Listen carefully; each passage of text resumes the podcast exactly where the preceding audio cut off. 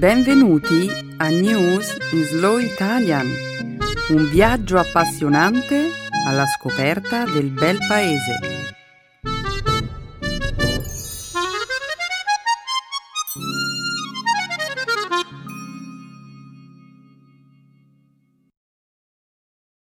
Oggi è giovedì 19 ottobre 2017.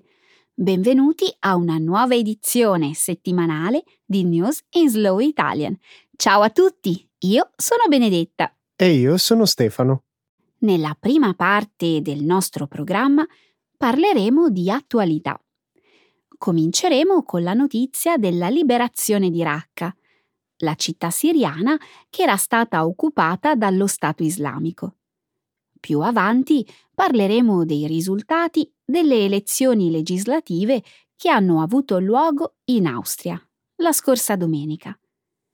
Commenteremo inoltre i risultati di uno studio pubblicato di recente che sembra mettere in discussione quanto sappiamo sull'addomesticamento dei cani. Infine, vi racconteremo la storia di una signora italiana che ha ottenuto il diritto a ricevere un congedo lavorativo retribuito per poter assistere il suo cane malato. Benedetta, stiamo spostando l'orientamento del nostro programma dall'attualità mondiale all'attualità canina? Immaginavo che avresti fatto un commento del genere. Quindi? L'ultima notizia che presenteremo si focalizza sul diritto a prendersi cura degli animali domestici, mentre la nostra terza notizia è dedicata al tema della collaborazione. Collaborazione? Non avevi detto che si trattava di una notizia dedicata al tema dell'addomesticamento?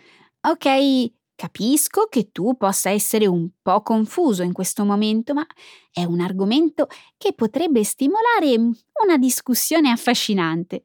Bene, allora potremmo presentare questo tema come feature topic per la sessione di Speaking Studio di questa settimana. Sì, mi sembra un'ottima idea, ma ora continuiamo a presentare il programma di questa settimana. La seconda parte della nostra trasmissione sarà dedicata, come sempre, alla cultura e alla lingua italiana. Nel segmento grammaticale esploreremo il congiuntivo presente di alcuni verbi irregolari. Bere, dire, fare, potere e volere. E infine concluderemo il nostro programma con una nuova espressione idiomatica – in bocca al lupo. Perfetto, Benedetta. Cominciamo. Sì, Stefano, non c'è tempo da perdere. Che lo spettacolo abbia inizio.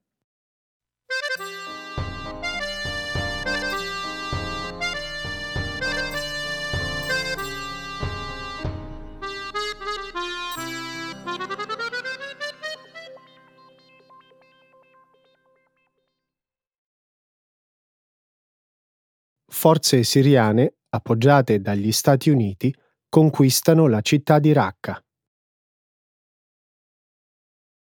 La città siriana di Raqqa, un tempo la capitale de facto dello Stato islamico, ISIS, è stata conquistata da una coalizione sostenuta dagli Stati Uniti.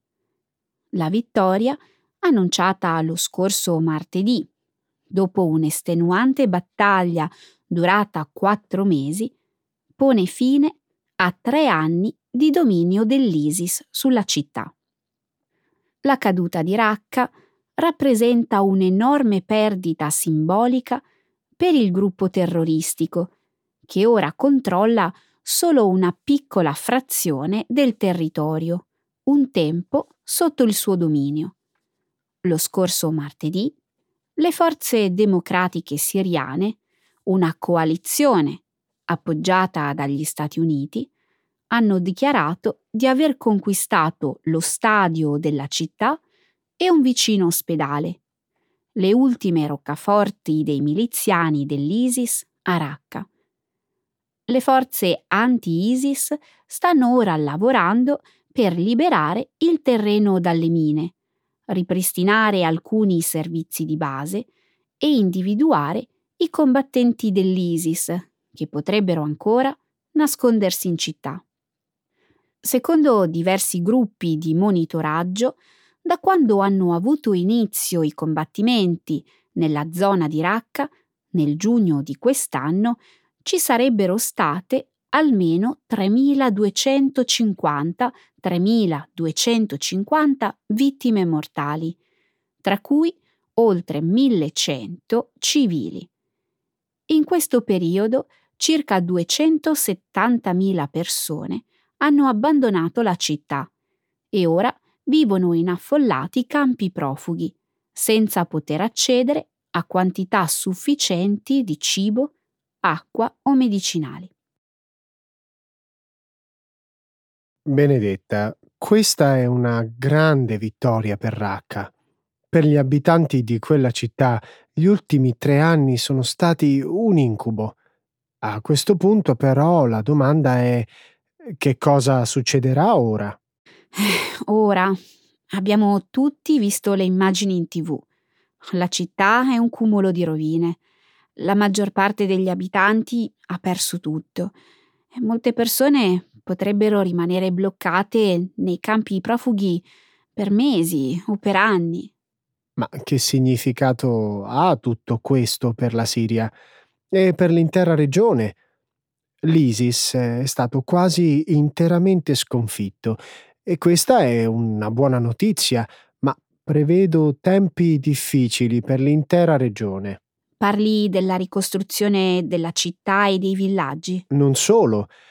Temo il riemergere di vecchie tensioni. Ad esempio, in teoria, ora i curdi e gli arabi dovrebbero governare la città di Raqqa insieme, il che non sarà così semplice. No, per non parlare del fatto che il governo di Assad vuole riconquistare il territorio che ha perso durante la guerra civile, inclusa la città di Raqqa. Io temo un peggioramento della situazione nei prossimi mesi. Certo, la situazione potrebbe peggiorare ulteriormente. L'assenza di speranza per il futuro, la frustrazione e una generale sensazione di esclusione sociale sono questi fattori di base che hanno creato le condizioni per il successo dello Stato islamico. Benedetta, speriamo che le cose possano cominciare a migliorare rapidamente.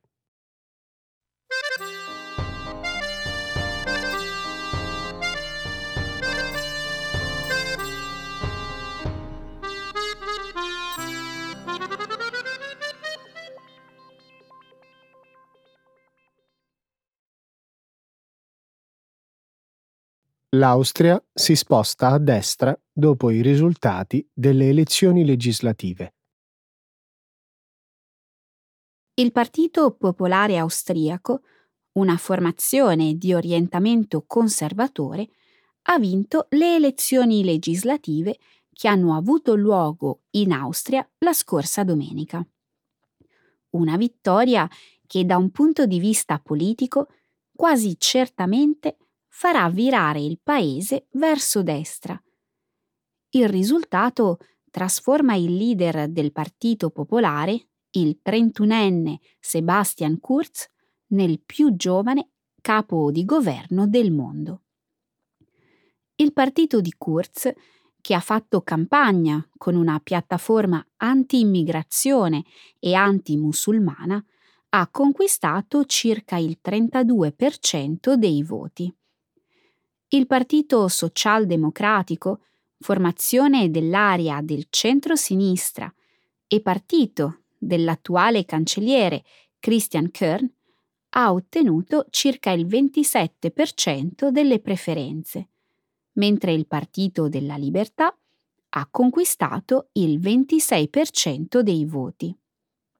Secondo molti analisti, Kurz potrebbe formare una coalizione con il Partito della Libertà, un partito fortemente anti-islamico, fondato negli anni 50 da alcuni ex sostenitori del nazismo.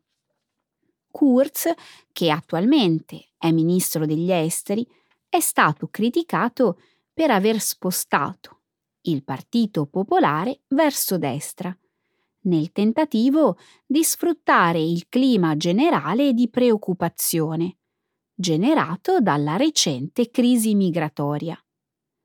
Come il Partito della Libertà, Kurz, durante la campagna elettorale, ha proposto un programma di controlli più rigorosi sull'immigrazione, un taglio dei sussidi per i rifugiati e una più severa repressione dell'Islam radicale.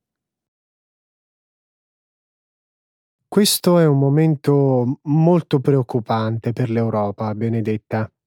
Dopo le sconfitte elettorali in Francia e in Olanda, sembrava che l'estrema destra avesse perso forza, ma ora, dopo le elezioni tedesche e questo risultato in Austria, è chiaro che l'estrema destra è ancora presente sulla scena politica europea.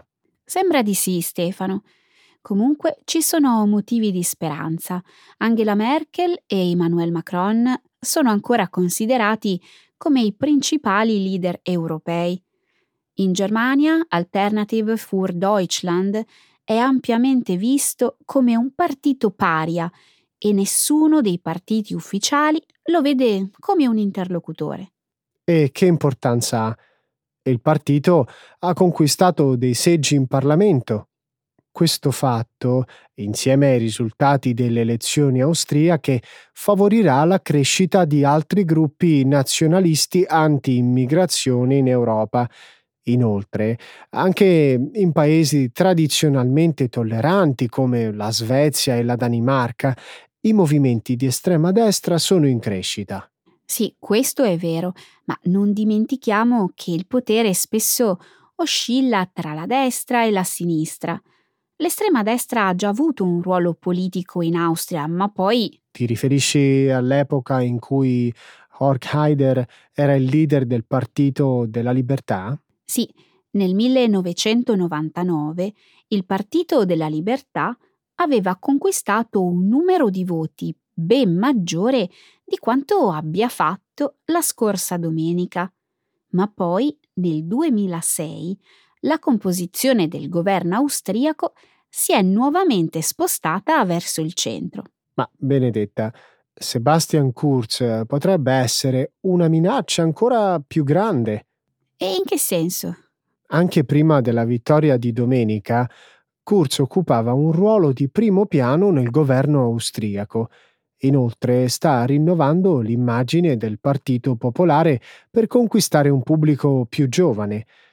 Per esempio, ha cambiato il colore del partito dal nero al turchese e, durante la campagna, ha lanciato una speciale app per smartphone. Sì, inoltre Kurz è a favore della permanenza dell'Austria nell'Unione Europea, così... Così è più facile prenderlo sul serio. È più difficile vedere il suo partito come una formazione radicale.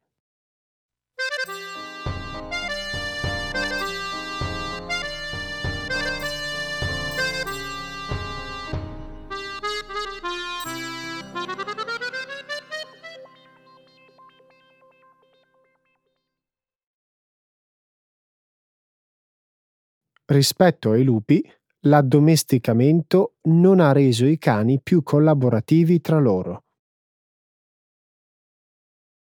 La popolare convinzione, secondo la quale i cani avrebbero acquisito un temperamento più docile nel corso del processo di addomesticamento, è stata messa in discussione da uno studio pubblicato sulla rivista Proceedings of the National Academy of Sciences lo scorso 16 ottobre. L'esperimento si è svolto in Austria, presso il Wolf Science Center di Vienna, un centro nel quale lupi e cani vengono allevati nello stesso ambiente, sin dalla nascita.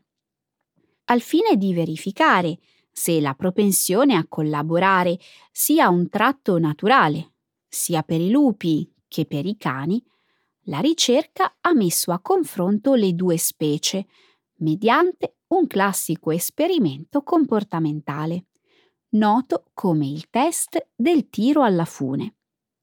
Ogni sessione dell'esperimento vede due animali impegnati a tirare simultaneamente una fune per accedere ad un vassoio con del cibo.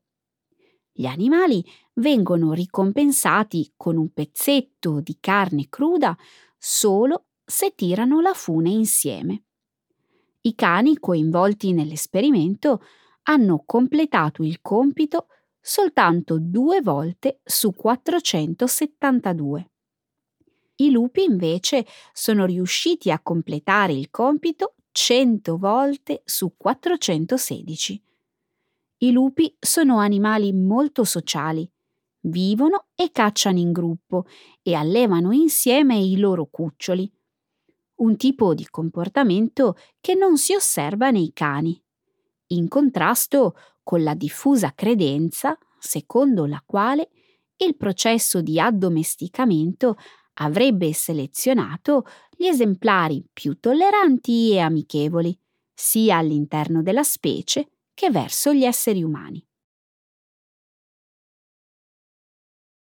Mm.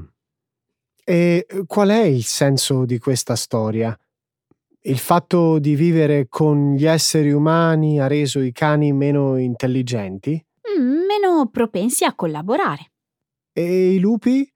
Io ho sempre visto il lupo come un animale solitario e aggressivo. E da dove vengono le tue informazioni sui lupi? Dalla storia di Capuccetto Rosso. Ok, ok. Ammetto di sapere ben poco sul comportamento dei lupi, ma quello che voglio dire è che cosa ci insegna questo studio? L'importanza della collaborazione, Stefano. I lupi più propensi a collaborare hanno dimostrato di essere capaci di svolgere compiti molto complessi. Ad esempio, nei casi in cui si trovano a iniziare l'esperimento da soli, aspettavano sempre l'arrivo di un compagno prima di tirare la fune. Wow! Tuttavia, un aspetto importante da tenere in conto è lo status dell'animale nel branco. I lupi con un livello gerarchico simile tendevano a collaborare in modo molto più efficiente rispetto ai gruppi più eterogenei. Interessante, anche se a dire il vero a me sembra che questo studio sia un po' ingiusto nei confronti dei cani. Io amo il cane e penso che sia molto intelligente. Non ne dubito. Di fatto, vari studi realizzati sugli animali domestici hanno dimostrato che i cani sono capaci di collaborare, ma probabilmente in questo caso a giocare un ruolo decisivo è il comportamento del proprietario. Quindi, eh, se si hanno diversi cani in casa, è possibile educarli ad essere più collaborativi e, e più tolleranti gli uni con gli altri? Beh, per il loro bene, spero proprio di sì.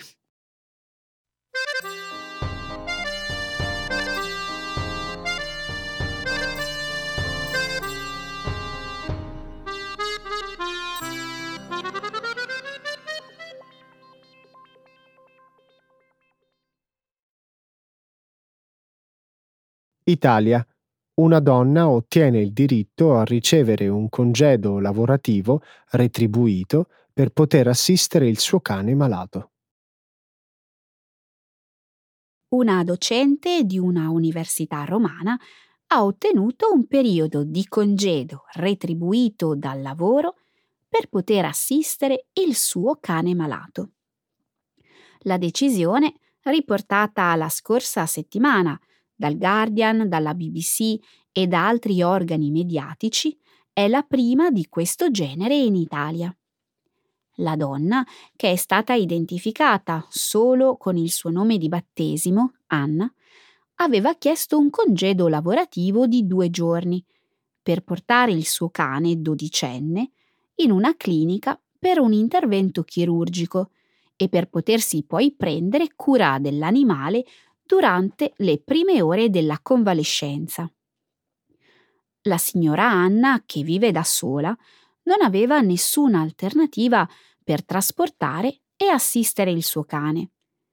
Avendo scoperto che l'università non avrebbe compensato i due giorni di congedo che aveva chiesto, ha contattato gli avvocati della Lega Antivivisezione, LAV, uno dei maggiori gruppi europei per la difesa dei diritti degli animali, che l'hanno aiutata a presentare un'azione legale. Il team legale ha fatto riferimento ad un precedente giurisprudenziale, in base al quale le persone che non si prendono cura di un animale domestico potrebbero essere imprigionate o multate. Gli avvocati hanno descritto la sentenza come un significativo passo in avanti, in quanto riconosce agli animali domestici lo status di componenti della famiglia. I miei complimenti al sistema legale italiano. Sono completamente d'accordo con questa decisione e spero che sia un esempio per il resto del mondo. Alcune imprese offrono già ai dipendenti congedi pagati per consentire loro di prendersi cura degli animali domestici malati, come parte del pacchetto dei benefici aziendali. E alcune offrono un numero ancora maggiore di benefici a chi possiede animali domestici. Ad esempio? Io ho letto che alcune imprese del Regno Unito offrono ai loro dipendenti una serie di benefici per prendersi cura dei loro nuovi animali domestici. Si va da qualche ora libera a un paio di mesi. Un programma simile a un congedo di maternità o paternità. Sul serio? Sì, e pensa che alcune imprese offrono un congedo in caso di morte di un animale domestico. Beh, in effetti questo ha senso. Tante persone vedono davvero gli animali domestici come parte della loro famiglia. Naturalmente immagino che queste politiche siano positive anche per le aziende. Suppongo di sì. Di fatto queste politiche possono contribuire a sollevare il morale dei lavoratori. Inoltre è facile immaginare che potrebbero attrarre nuovi dipendenti amanti degli animali. A questo punto mi rimane una sola curiosità. E quale, Stefano? Queste politiche eh, si estendono a tutti gli animali? Se muore un pesce rosso, ad esempio, è possibile ottenere un congedo retribuito? Immagino che i creatori di queste misure non avessero in mente i pesci rossi. Comunque, chissà, suppongo che sia possibile sviluppare un legame affettivo verso qualunque tipo di animale.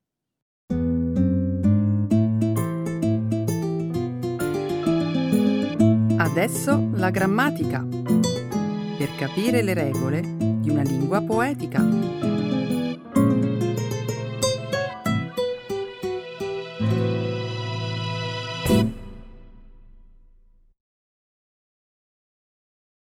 Irregular verbs in the present subjunctive. Bere, dire, fare, potere and volere. Sai che sabato scorso sono andata con una coppia di amici a raccogliere funghi? Mi sono davvero divertita. Sono contento di sentirlo. Spero che abbiate fatto incetta di funghi. Questo è il momento migliore dell'anno per raccoglierli. Non ci crederai, ma siamo tornati a casa completamente a mani vuote. Non credevo si potesse essere così sfortunati. In compenso il paesaggio era meraviglioso e mi sono goduta immensamente la passeggiata nel bosco. Hai visto qualche animale selvatico? Soltanto un grossissimo rospo che cercava di mimetizzarsi tra le foglie secche e qualche scoiattolo. Sono contento che tu abbia fatto una piacevole passeggiata. A proposito di funghi, lo sai che nei boschi dell'Appennino tosco-emiliano da qualche anno si svolge il campionato del mondo di raccolta di funghi porcini? Sul serio, proprio il campionato del mondo. Sì, una manifestazione davvero curiosa che dimostra quanto la passione per i funghi faccia parte del DNA degli italiani.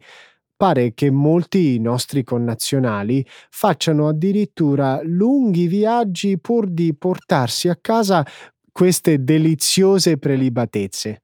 Mi pare di aver letto recentemente sul Corriere della Sera che molti italiani vanno spesso in Austria per cercare funghi. Verissimo.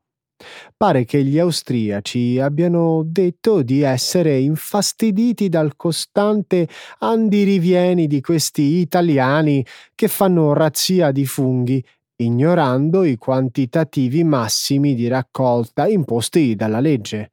Se la situazione è questa, gli austriaci fanno bene a lamentarsi. Pare addirittura che questi italiani in cerca di funghi non si limitino a raccoglierli, ma li lavorano, li fanno essiccare e poi li vendono nei mercati. Pare che gli introiti siano piuttosto elevati e facciano gola a molti. In Italia qual è il prezzo di mercato per i funghi porcini? Dipende. Eh, dopo un'estate arida come quella del 2017, il prezzo al chilo per i funghi porcini più pregiati eh, può superare persino i 35 euro. Accidenti! Credo che gli austriaci facciano bene a lamentarsi della perdita di un così grande introito, per non parlare dell'enorme quantità di funghi che vengono raccolti e portati in Italia. In realtà gli austriaci dei funghi non importa nulla. Non li considerano una prelibatezza culinaria e in cucina li usano davvero poco. Allora di che cosa si lamentano? Non lo so esattamente. Credo che forse possano essere un po' invidiosi dei guadagni che gli italiani fanno con i prodotti della loro terra. E chi non lo sarebbe? Tornando a noi, eh, perché non dici ai tuoi amici del campionato mondiale di raccolta dei funghi? Penso che potrebbe interessargli. Glielo dirò sicuramente, anche se visti gli scarsi risultati della raccolta di sabato scorso, potrebbero non avere voglia di fare una figuraccia. Ecco le espressioni, un saggio di una cultura che ride e sa far vivere forti emozioni.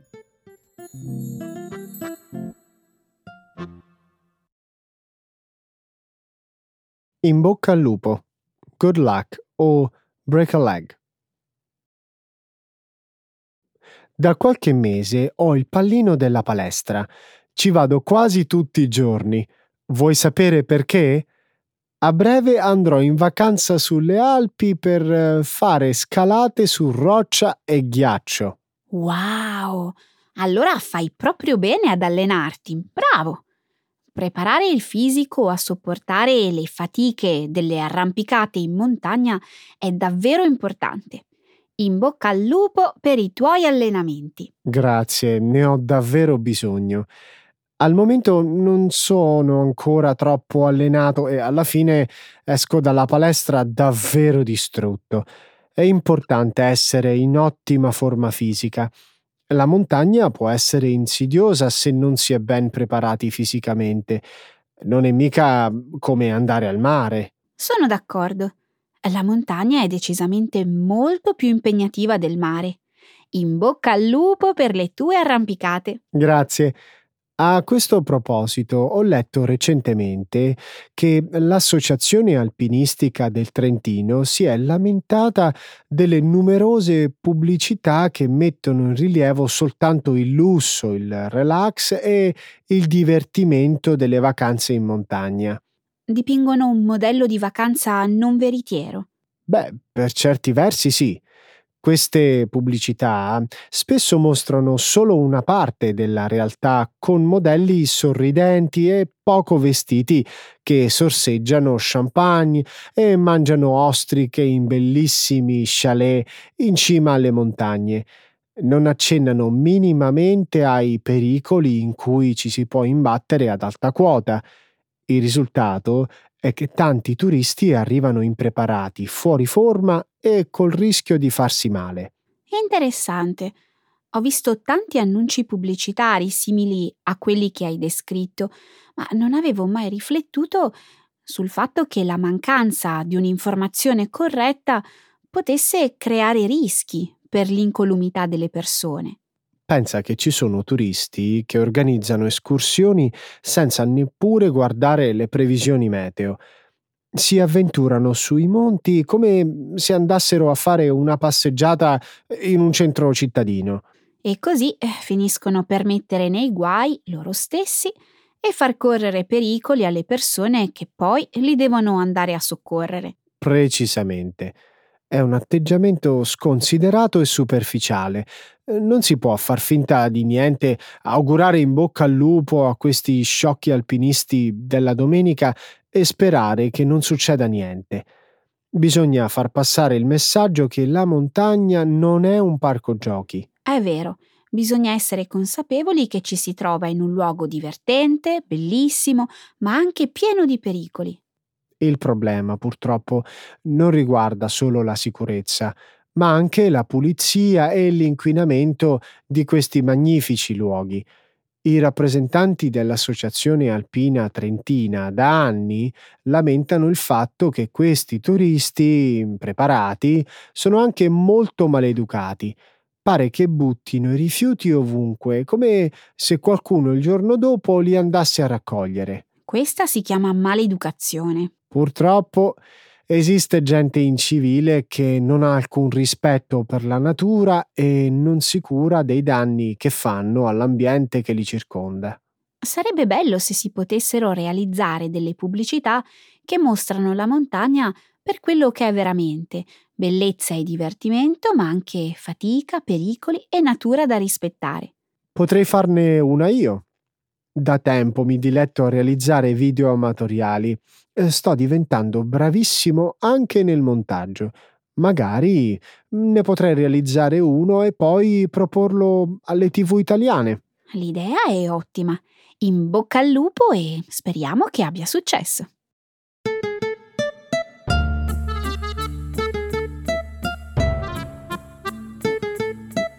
Ok Stefano, tempo finito, una puntata a carattere animalista questa volta. Eh, direi proprio di sì.